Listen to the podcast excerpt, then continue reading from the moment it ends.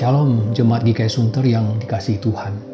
Kembali kami menyapa Anda melalui renungan seorang murid. Mari saya mengajak kita, lebih dahulu kita berdoa, kita persiapkan hati kita.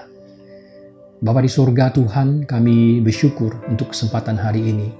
Kami boleh kembali datang di hadapan Tuhan. Kami rindu membaca, mendengarkan, dan merenungkan firman-Mu. Kami butuh firman-Mu Tuhan setiap hari untuk menuntun dan menopang kehidupan kami.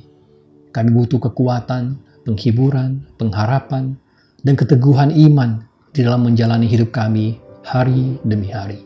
Karena itu Tuhan berbicaralah kepada kami, sertailah hidup kami, tuntunlah langkah kami, sehingga kami bisa menjalani kehidupan kami sedemikian rupa, sebagaimana seharusnya yang Tuhan kendaki. Dengarlah seruan permohonan doa kami ya Tuhan, hanya dalam nama Tuhan Yesus kami berdoa. Amin. Mari Bapak Ibu saya mengajak kita membaca satu bagian firman Tuhan dari Roma 8 ayat 28. Demikian firman Tuhan. Kita tahu sekarang bahwa Allah turut bekerja dalam segala sesuatu untuk mendatangkan kebaikan bagi mereka yang mengasihi Dia, yaitu bagi mereka yang terpanggil sesuai dengan rencana Allah. Bapak Ibu suatu kali ada seorang tokoh cerita detektif yaitu Tuan Sherlock Holmes, melakukan perjalanan bersama dengan asistennya yaitu Dr. Watson. Dan mereka sering melakukan perjalanan dan bertukar pikiran membicarakan tentang eh, kasus-kasus uh, kriminal yang mereka tangani. Dan suatu kali setelah melalui suatu perjalanan yang panjang yang melelahkan, mereka kemudian memutuskan untuk mendirikan tenda di sebuah padang rumput dan beristirahat di sana. Dan sambil menikmati keindahan malam, mereka menikmati makan malam dan segelas anggur yang nikmat. Lalu mereka membandingkan diri dan tidur di dalam tenda tersebut. Tapi baru tertidur beberapa jam, Tuan Sherlock terbangun.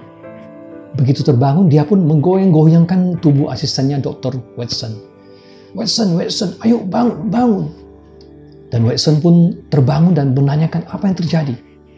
Tuan Sherlock berkata, Watson, coba kamu lihat ke atas langit dan beritahu saya apa yang kamu lihat. Lalu Watson pun sejenak melihat ke langit dan sambil berpikir sebentar lalu dia berkata, Oh, saya melihat ada jutaan bintang di langit. Tuan Sherlock kemudian melanjutkan lagi perkataannya. Kalau begitu apa arti dari anda yang anda lihat Watson? Watson pun berpikir lagi sejenak dan dia menjawab, jika dilihat dari sisi ilmu astronomi, maka itu artinya kita melihat ada jutaan galaksi dan miliaran planet di atas sana. Tapi jika dilihat dari sisi ilmu astrologi, maka itu artinya kita sedang melihat bintang Saturnus. Dan jika dilihat dari sisi ilmu horologi, itu artinya waktu saat ini menunjukkan hampir jam 4 pagi. Lalu jika dilihat dari sisi ilmu meteorologi, itu artinya hari ini cuaca akan cerah. Dan jika dilihat dari sisi ilmu teologi, itu artinya kita melihat kemahakuasaan dan kebesaran Tuhan. Bagaimana menurut Anda, Tuan Sherlock Holmes? Dengan spontan dan kesel, Pak Sherlock menjawab, Kamu ini sudah gila ya Watson. Seseorang telah mencuri tenda kita, apa kamu tidak sadar? Ternyata Bapak Ibu dari tadi uh, Tuan Sherlock hendak menyadarkan, memperlihatkan kepada Dr. Wesson bahwa tenda tempat mereka berlindung sudah dicuri orang. Melalui cerita ini, Bapak Ibu, saya hendak menjelaskan sebuah istilah kata, yaitu kata perspektif. Perspektif adalah sudut pandang, melihat sesuatu dari satu sisi atau dari satu aspek atau dari satu cara tertentu. Perspektif bisa mempengaruhi persepsi kita. Persepsi adalah apa yang kita lihat.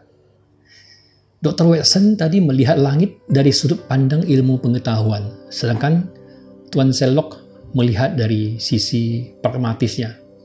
Karena itu apa yang dilihat Dr. Watson berbeda dari apa yang dilihat oleh Tuan Sherlock. Ketika Dr. Watson melihat dari sudut pandang astronomi, maka yang dia lihat di langit adalah jutaan galaksi dan miliaran planet. Sementara sementara Tuan Watson ketika dia melihat ke langit, dari sisi pragmatis, maka yang dia lihat adalah tenda yang hilang. Contoh lain misalnya, ketika Anda melihat sebuah gelas yang terisi separuh air, maka Anda bisa melihat sisi kosong gelas tersebut atau melihat sisi yang terisi dengan air. Jika Anda melihat sisi yang tidak ada air, maka Anda akan melihat dan berkata bahwa gelas ini sudah kekurangan separuh air. Tapi Anda juga bisa melihat dari sisi yang terisi air dalam gelas tersebut. Dan Anda akan berkata, puji Tuhan, masih ada separuh air. Tergantung perspektif atau sudut pandang Anda. Tergantung Anda melihat dari sisi mana. Dan sudut pandang Anda mempengaruhi apa yang Anda lihat. Air yang telah berkurang atau air yang masih tersedia. Perspektif mempengaruhi persepsi apa yang kita lihat. Persepsi kemudian bisa mempengaruhi opini, reaksi, atensi kita, dan sebagainya. Tapi satu hal yang ingin saya sampaikan di sini adalah bahwa perspektif di dalam melihat peristiwa kehidupan kita itu sangat penting. Mari kita lihat dari kisah kehidupan Yusuf. Kita tahu bahwa Yusuf diperlakukan dengan tidak baik oleh saudara-saudaranya. Dia dibuang ke dalam sumur, lalu dijual kepada saudagar Midian Midian yang lewat, lalu kemudian dibawa ke Mesir, dijual lagi ke Potifar, dan di sana dia mengurus uh, rumahnya uh, Potifar. Tapi lagi-lagi dia mendapat perlakuan yang buruk di sana. Dia difitnah oleh istri Potifar dan dimasukkan ke dalam penjara. Nah sampai di sini Bapak Ibu, Yusuf sebenarnya dia bisa melihat peristiwa hidupnya sebagai peristiwa yang malang yang menimpanya bertubi-tubi. Sudah jatuh, ketimpa tangga.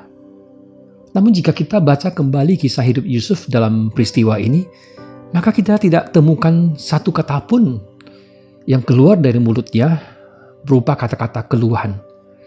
Malah sebaliknya, firman Tuhan mencatat bagaimana dia tetap dengan setia melakukan pekerjaannya dengan baik, menjalani hidupnya yang taat dan setia kepada Tuhan. Nah, apa rahasianya sehingga Yusuf bisa bertahan di dalam uh, kesetiaan hidupnya ini? Rahasianya adalah Yusuf senantiasa melihat peristiwa hidupnya itu dengan perspektif yang benar. Perspektif tersebut dapat kita temukan melalui perkataan Yusuf kepada saudaranya ketika dia bertemu kembali dengan saudara-saudaranya di Mesir di kejadian 50 ayat 20 Yusuf mengatakan Memang kamu telah mereka-rekakan yang jahat terhadap aku, tapi Allah telah mereka-rekannya untuk kebaikan, dengan maksud melakukan seperti yang terjadi sekarang ini, yakni memelihara hidup suatu bangsa yang besar.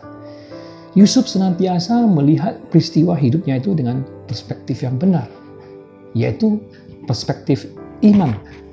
Dia melihat peristiwa hidupnya dengan kacamata iman dia bisa melihat the invisible hand of God. Tangan Tuhan yang tidak kelihatan dengan kasat mata, tapi bisa dilihat dengan mata iman. Tangan Tuhan yang terus menopang, memegang, memelihara, melindungi, dan berkarya. Dia menjalani hidupnya sebagaimana yang Paulus katakan, walk by faith, not by sight. Dia bisa melihat seperti yang Paulus katakan dalam Roma 8 ayat 28 yang kita baca tadi bahwa Allah turut bekerja dalam segala sesuatu untuk mendatangkan kebaikan bagi mereka yang mengasihi Dia, yaitu bagi mereka yang terpanggil sesuai dengan rencana Allah. Bahwasannya Tuhan tidak berdiam diri, Dia tidak pasif dan lepas tangan, melainkan Dia terus hadir, aktif, campur tangan dan memegang kendali akan kehidupan kita. Karena itu anak-anak Tuhan harus senantiasa melihat peristiwa hidupnya itu dengan perspektif iman perspektif anak-anak Tuhan harus berbeda dengan perspektif orang-orang tidak percaya ketika melihat peristiwa hidupnya. Ketika orang-orang tidak percaya melihat peristiwa buruk sebagai kemalangan dalam hidupnya, maka anak-anak Tuhan harus tetap bisa melihat ada kebaikan, pemeliharaan, campur tangan, dan pegang kendali Tuhan. Akhir-akhir ini kita diperlihatkan pada peristiwa penyebaran wabah virus corona yang begitu masif dan agresif dan yang sudah berdampak kepada begitu banyak orang yang terjangkiti dan memakan korban jiwa. Belum lagi berdampak pada melusunya perekonomian dunia. Perusahaan-perusahaan yang terancam bangkrut, orang-orang yang mungkin bakal kehilangan pekerjaan dan penghasilan, mungkin ada konflik dalam keluarga, bahkan kegiatan-kegiatan gereja terkendala, kehidupan sosial masyarakat lumpuh, dan kita tidak tahu sampai kapan masalah ini bisa teratasi. Dalam situasi dan kondisi seperti ini, apakah Anda mulai meragukan Tuhan? Anda mulai mempertanyakan kuasanya? Anda mulai berkeluh kesah kepada Tuhan? Anda mulai mengandalkan diri? Anda mengandalkan segala sesuatu di luar Tuhan? Anda mencari alternatif di luar Tuhan? Anda bahkan berusaha membantu Tuhan? Anda mencoba mengajari Tuhan? Anda tidak sabar menantikan pertolongan Tuhan. Atau sebagai anak-anak Tuhan kita tetap percaya bahwa Tuhan pegang kendali kehidupan kita. Tuhan senantiasa merancangkan kebaikan dalam kehidupan kita. Segala kebaikan itu semua berasal dari Tuhan. Tuhan tidak bisa melakukan yang tidak baik. Dia hanya bisa melakukan kebaikan. Bahwa Tuhan tidak tinggal diam, dia tidak lalai menepati janjinya. Dia tidak akan salah bertindak. Dia tidak akan pernah terlambat memberikan pertolongan. So, giving your trust to God because God understand better what is the best. Percayalah kepada Tuhan karena Tuhan lebih tahu apa yang terbaik buat kita. Amin.